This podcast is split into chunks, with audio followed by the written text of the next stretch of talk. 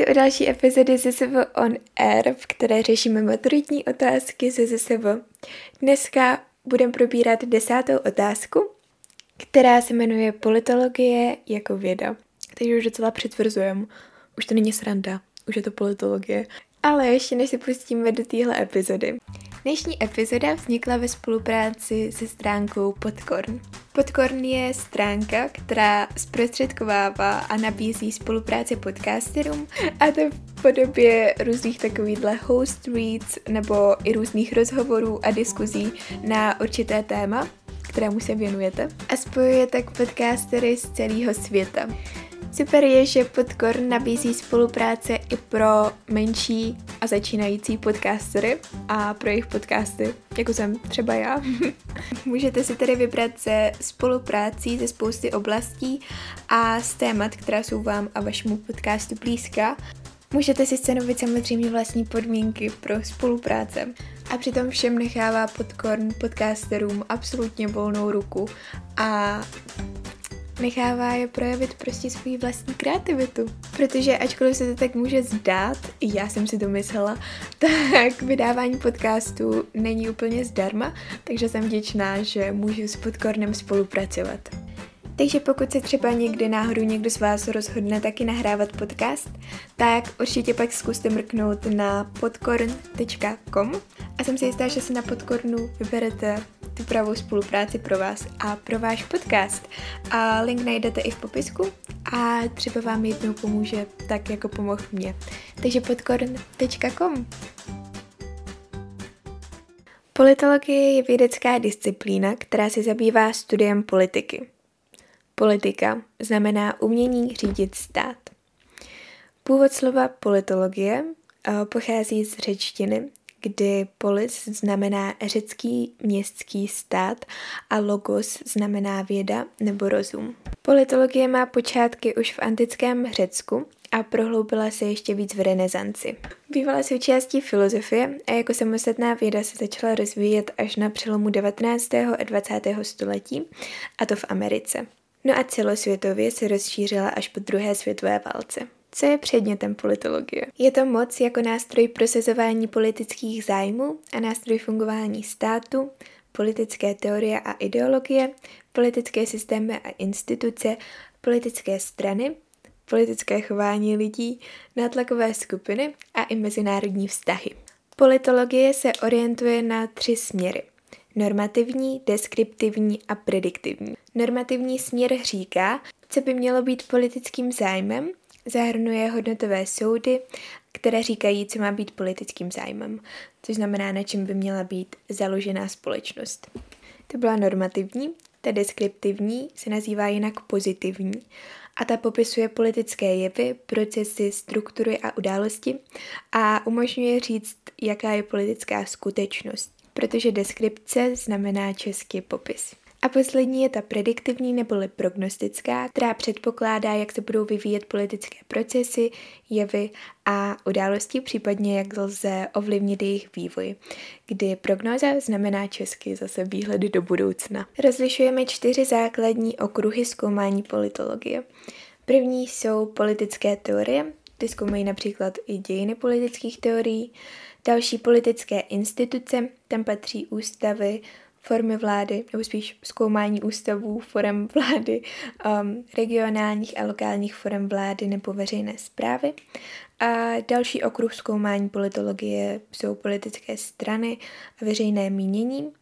A zde jsou to mezinárodní vztahy. Um, tam patří zkoumání například mezinárodní a zahraniční politiky a mezinárodních organizací.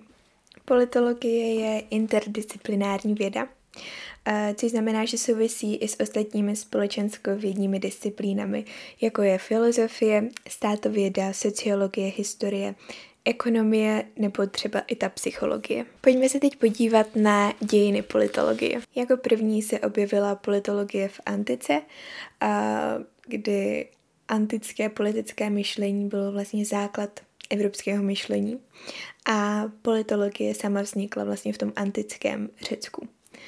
Potom přišli sofisté v pátém století před naším letopočtem a ti se jako první zabývali otázkami chodu společnosti a zprávy obce a sofisté taky za úplatu učinili zájemce všem dovednostem, jako například argumentaci, které byly nezbytné pro zastávání některé z veřejných funkcí. K tomu se dostaneme určitě ještě ve filozofii, kterou taky budeme probírat a na kterou se velice těším a doufám, že vy taky. Každopádně zpátky k politologii.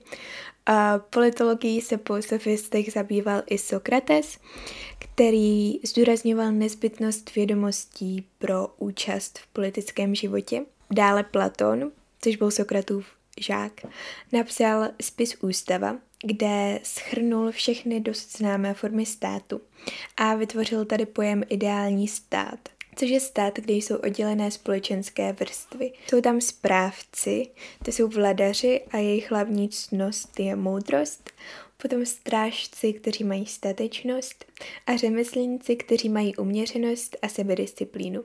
Podle Platona byla ideální státní formou monarchie, což znamená, že bude jeden král, a nebo ještě aristokracie, což je vláda privilegovaného státu, kde vlastně vládeš, vládne šlechta protože tihle lidi vlastně znají pravdu a mají vědomosti a více pro společnost nejlepší. Platón nadřezoval vědění a schopnost vládnout nad všechny ostatní vědy a umění, dokonce i nad zákony, které jsou důležité pro řízení státu. Potom Aristoteles napsal zase spis Politika, kde popisoval stát založený na ústavě a zákonech. V tomto spisu jmenoval Aristoteles šest typů ústav a říkal, že správné je takové uspořádání, v němž se rozhoduje v zájmu celku. Aristoteles taky označil člověka jako zoopolitikon, neboli živočich společenský. Říkal, že člověk mimo tu obec, neboli polis, nemůže naplnit svůj život a musí být tedy součástí obce. Stoikové, kteří se projevovali v nějakém třetím století před naším letopočtem až do pátého století našeho letopočtu, tak ti zase přišli s ideou všeobecné rovnosti. A za občany státu tak považovali i otroky, cizince či barbary. To bylo teda antické politické myšlení a teď se podíváme na středověké politické myšlení. To bylo politické myšlení pod vlivem především křesťanství a teologie.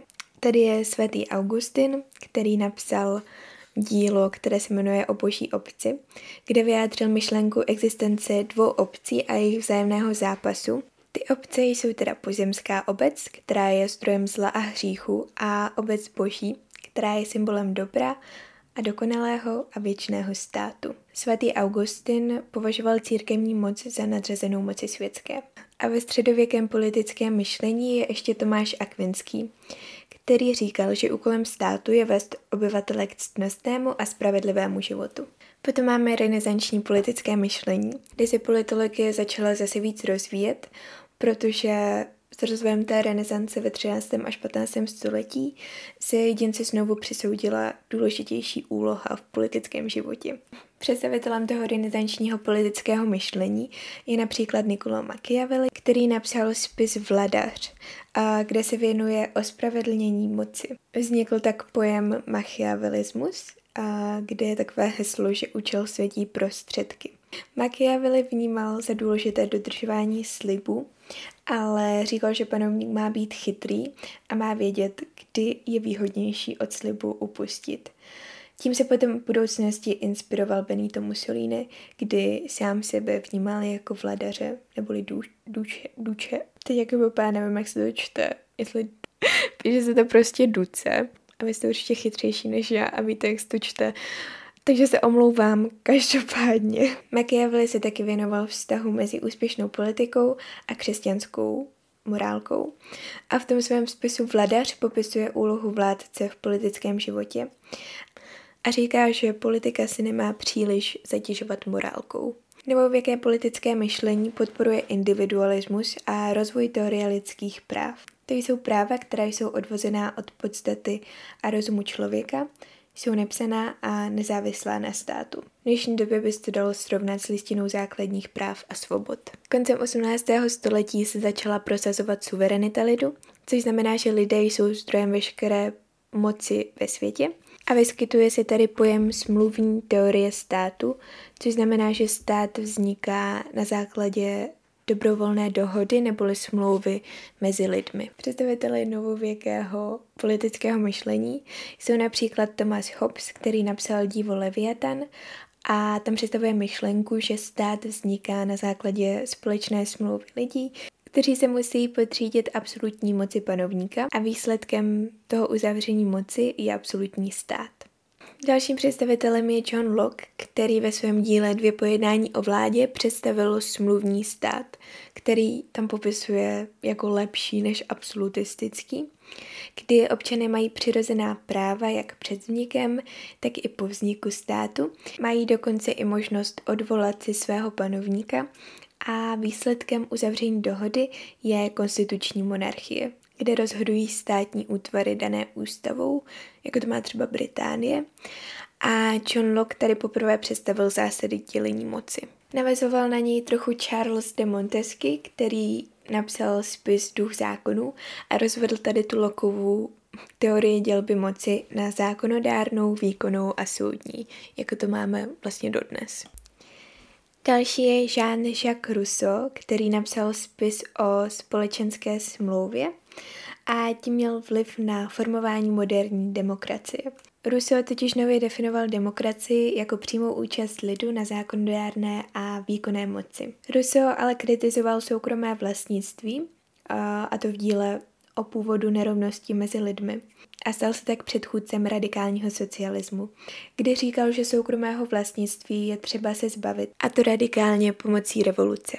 A posledním představitelem novověkého politického myšlení je Immanuel Kant, který přišel s mravním zákonem, který má být uplatňován v politice a nazývá ho kategorický imperativ, neboli příkaz, který je platný pro všechny. Imperativ znamená příkaz a kategorický, že platí pro všechny. Kategorický imperativ říká, chovej se k ostatním tak, jak chceš, aby se oni chovali k tobě. A když se bude uplatňovat, tak je to záruka trvalého míru.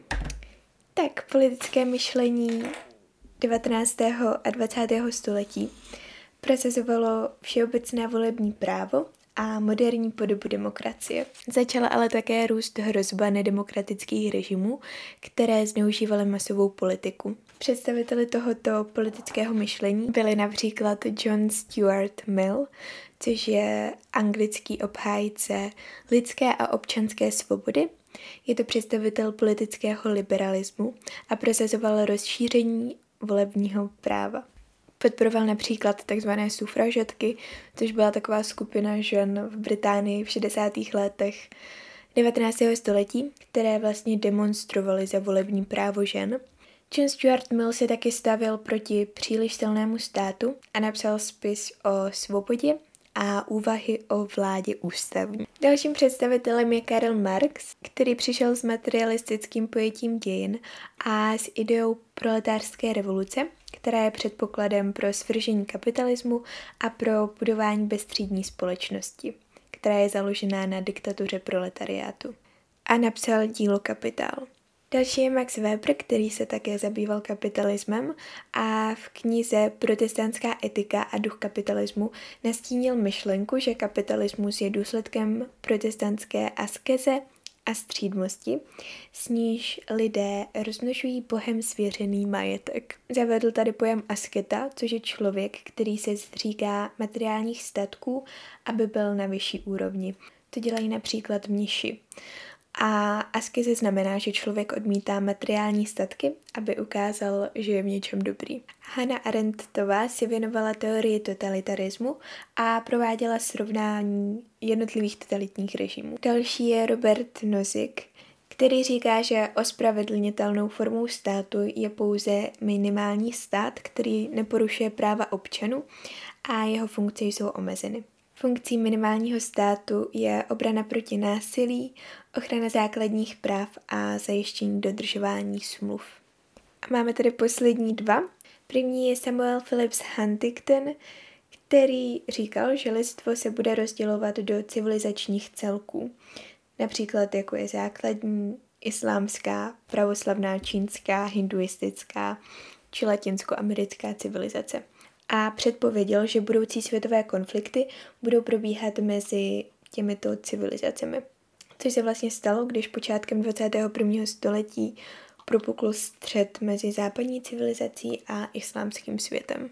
A poslední je Francis Fukuyama, který napsal knihu Konec dějin a poslední člověk, v které vyslovil domněnku, že rozpadem Sovětského svazu nastal konec dějin, protože základní principy a instituce se prý již nemají kam vyvíjet. Tak a to by byla teda celá desátá epizoda. Myslím, že dneska to bylo takový trošku přijatelně dlouhý, přijatelnějíc dlouhý. Každopádně, že to prostě nebylo tak dlouhý. A já vám přeju krásný zbytek dne a uslyšíme se u další epizody. Takže se mějte krásně a zase příště. thank you